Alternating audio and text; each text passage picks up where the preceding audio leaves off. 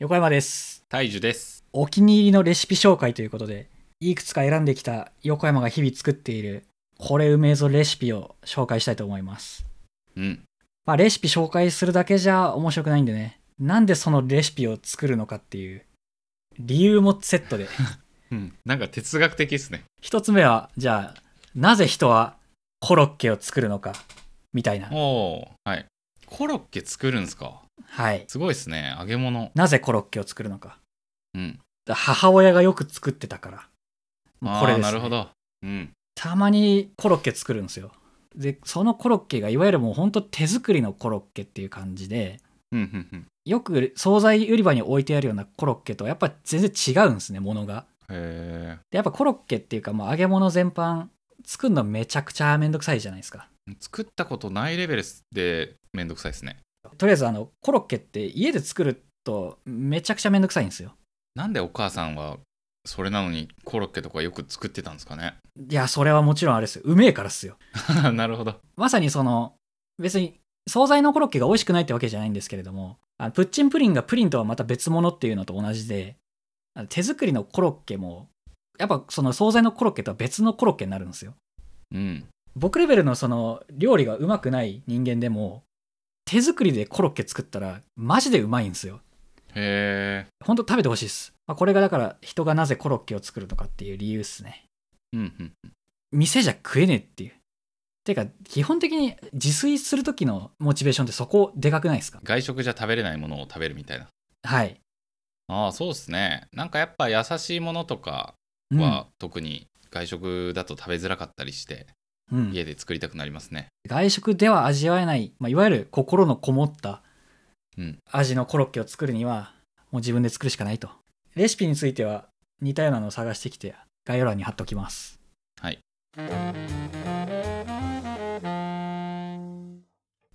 じゃあ次ですね。うんちょどんどんいきます。表紙郎の割烹返しっていうのを買ってください。ああ、なんか昔紹介された気がする。買ってないや。まあなんか調味料です、とりあえず。はい。もうこれで生姜焼き作ったりとか、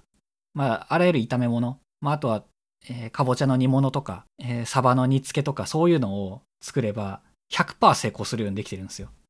はい。僕はあの一人暮らし以来ずっとこの表紙郎の割烹返しに助けられてましてね一人暮らしというか大体の自炊する勢が一番最初にくじけるところって醤油みりん酒の調合からなんですよああ。まあ、くじけるかわかんないですけど、先に、最初入る気がしますね。やるわけないじゃないですか いや、どうなんですかね。それぞれがどういう機能を持ってるかよくわからないような液体3つを用意してそれをうん言われた通りの量に合わせて混ぜていくっていう何してかわかんないじゃないですかあの工程って最初はたくさん買ったにもかかわらずもうい全然料理することなくなっちゃったってことで余らせがちな調味料酒みりん醤油ですね、こいつらから解放してくれたのがこの表白の割烹返しなんですよはい。これはもうすでに最初からもうこの味で食えっていう風にもう調理されてるんで調理っていうかまあ調合されてるんで醤油酒みりんの黄金比とかを一切考えないでもうドバドバ使えるとこれ、いわゆる、こう、照り焼きソースみたいな、照り焼きのタレみたいな感じな扱いなんですかね。えっとそうなんですけど結構何の味にでもなるんですようーん。とこれを入れたってことでこの味になるわけじゃないんですけれども、はいその料理がその料理たる状態になってくれるんですよねまあだから うめえってすごいいうね自動に合わせてくれんだ。はいあの魔法のタレなんですよ普通にうん。自分でその調合しようとすると各料理に対してどの調合なのかっていうのを覚えなきゃいけないじゃないですかそうですね。これの場合はみりん多めだけど、これの場合は醤油多めみたいなうこんうとんうんですよね。そうですでその料理毎回そんなね全部記憶するほど料理にそんな真剣になってるわけじゃない一人暮らししたての野郎はこの全自動味まとめ機に任せてくれりゃいいんですよほんとそれがこの表紙郎の割烹返しですね僕はいつもこれを実家からパクってくるっていうので調達してますね ああ、そうなんですね。あの実家帰るたびにあ表紙郎あんじゃんってことで持って帰るっていう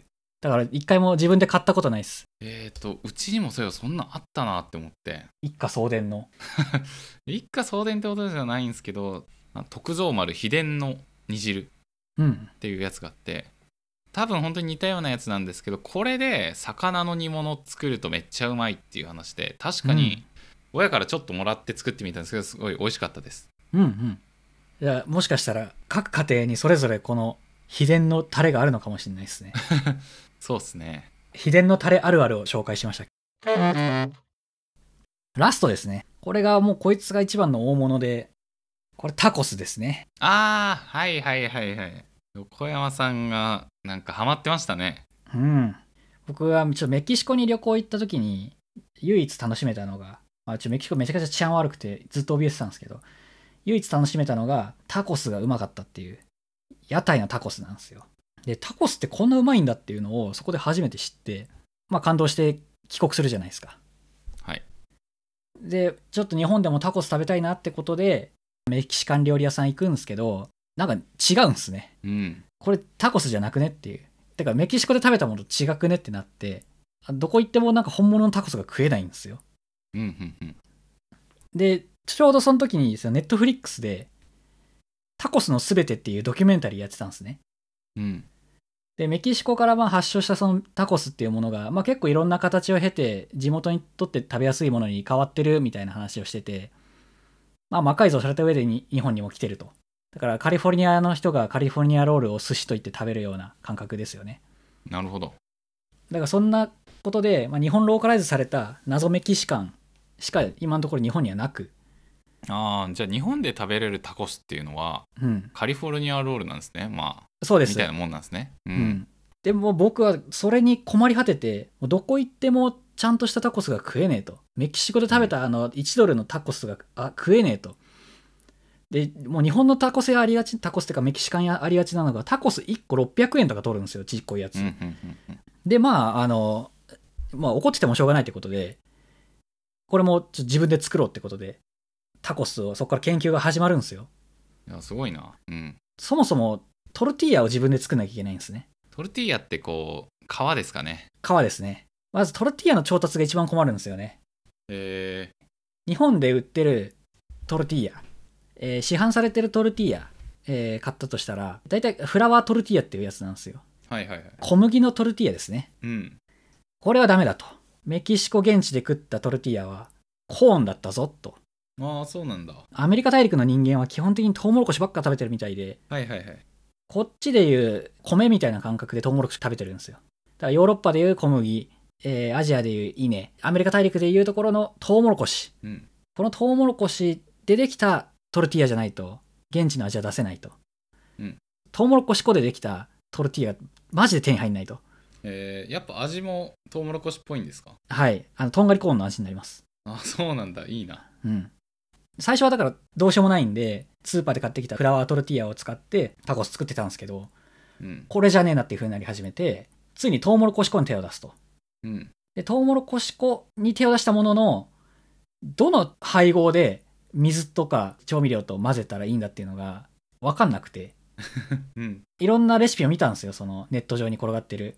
うん小麦粉とトウモロコシ粉と塩と水の量の比はこんぐらいかなっていうのをなんか探りながらトルティア作ってたんですねうん全部失敗してああそうなんだもう謎のカチカチのパンみたいなのができるんですねうんこうじゃねえんだよってその平べったい薄いトルティーヤどうやって作れるんだよっていう風になって、まあ、途方に暮れるとうんもう足掛け2年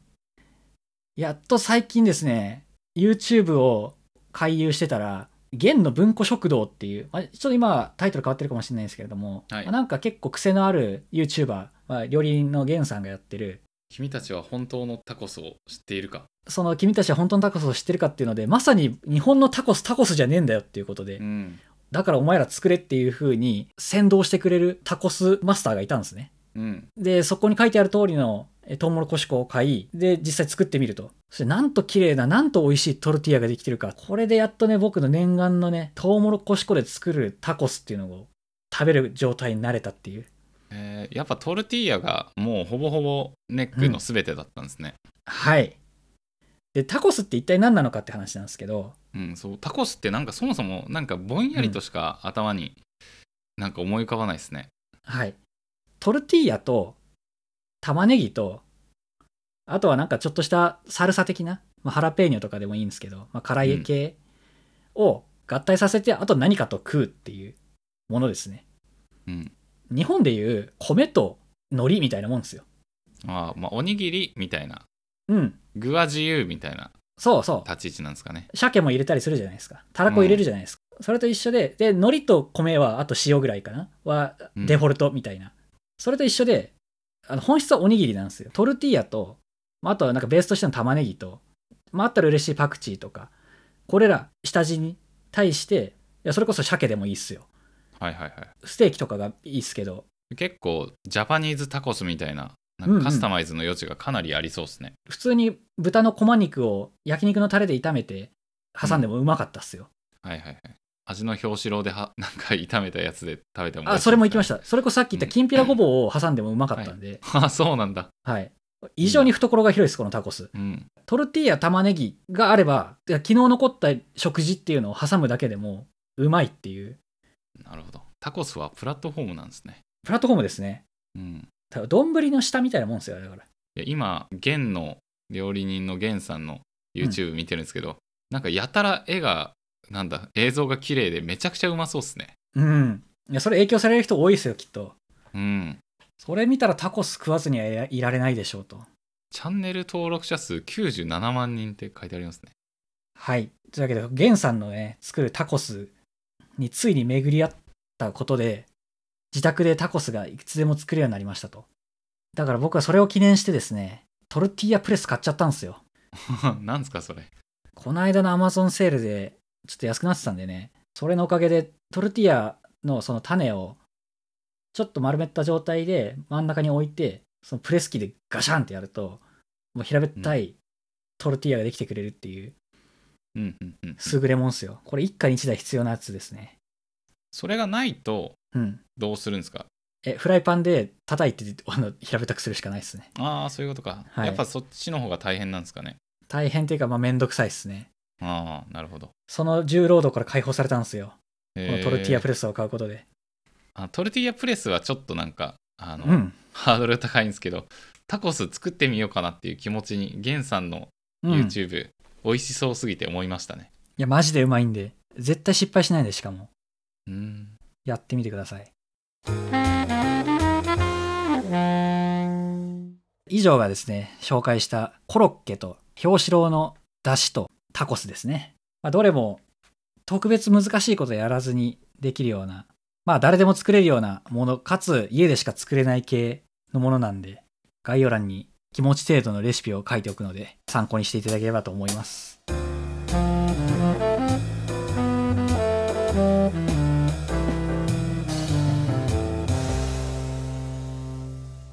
人間 FM ではお便りを募集しています。概要欄記載の Google フォームまたは Twitter の DM からお気軽にお送りください。